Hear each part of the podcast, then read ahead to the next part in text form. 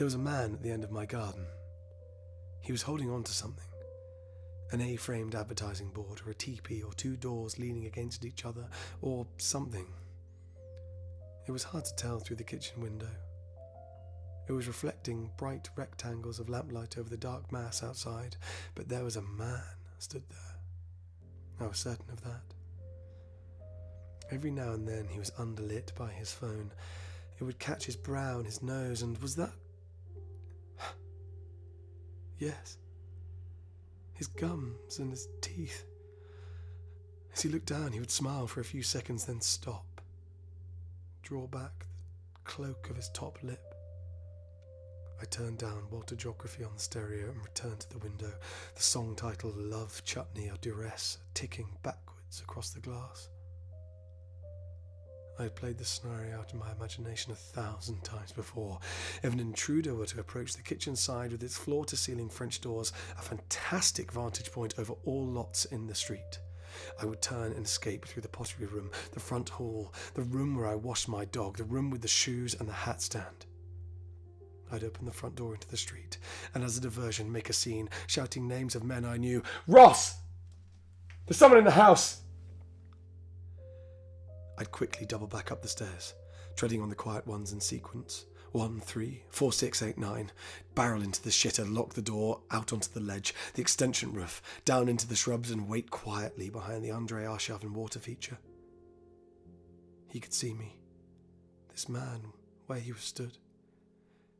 He could see me, and yet he was unfazed. He stayed where he was.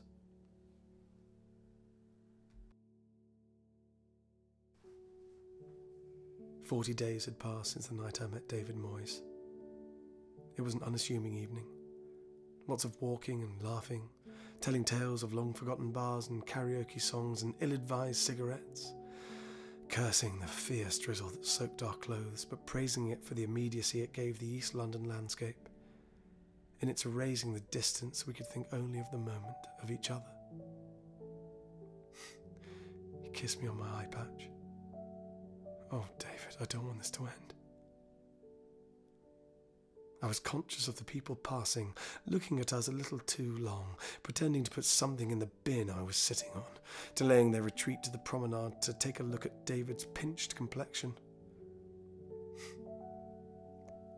what I liked most about David was that his age didn't close him off to the world, didn't narrow his vision, sharpen his prejudices.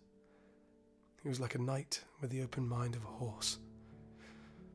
He'd seen some things. Big battles. He knew that I was nervous, and he knew what to do. Close your eye, he whispered, and I did.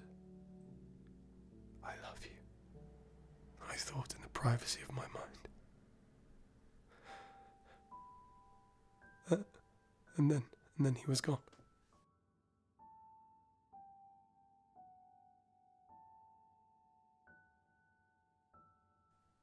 For a moment, the man in the garden seemed to fracture into seven silhouetted figures. My bare toes pressed white and bloodless, I could not move. The A frame he leant on flexed, became scapulae, wings. Large, angular wings like meaty fans, and the seven pitched high into the roof of the burra tree, which shook off its long fruit with the force of their landing. I was rooted and I was staring. A little too long, I thought. I'm an igloo. I'm a chunky igloo. But as I blinked the dryness from my lenses, the seven avian figures were dragged back into the singular silhouette stood underlit, the frame stationary as it presumably had always been. he was whistling my favourite KT Tunstall tune from her old stuff. When I was at Sunderland, came the voice between bars of the serenade. Jack Rodwell and I used to enjoy drawing, brass rubbings and that. We made some really unique pictures, you know. Aye, unique they were. He liked doing sycamores, manhole covers, ladder detailing. He said it was the alphabet of the earth, you know. he was good like that. The man came closer, dragging his object behind him. We made entire scrapbooks of the Northeast, you know. This is Alnwick, Gateshead, Long We had a handshake, a clubhouse at the back of the daycare centre. We were so happy making our pictures, you know. we called ourselves Wax Atlas. Then all went to shit. He was five feet away from the window. He had Crayolas and an ammunition clip over his tummy. They took my pictures, Niall Quinn, Paddy McNair, and they hung them in the changing room. Jack's too. Acted like sort of eel people. Imagine if the world could spell, they said. And all it could say was bark. And all it could say was Stanton and Stavely. All it could say was, I'm a ladder. They laughed me out. They had wanted me out from the start, but the custard coloured man, David Francis Moyes, appeared at the window. I'm here now. I was happy to see him, but I had so many questions. Why did he leave that day? How did he find me? Longbenton? Before I found the requisite power in my tongue to speak, David exhaled deeply onto the window that stood between us and he drew some testicles and a penis with his finger.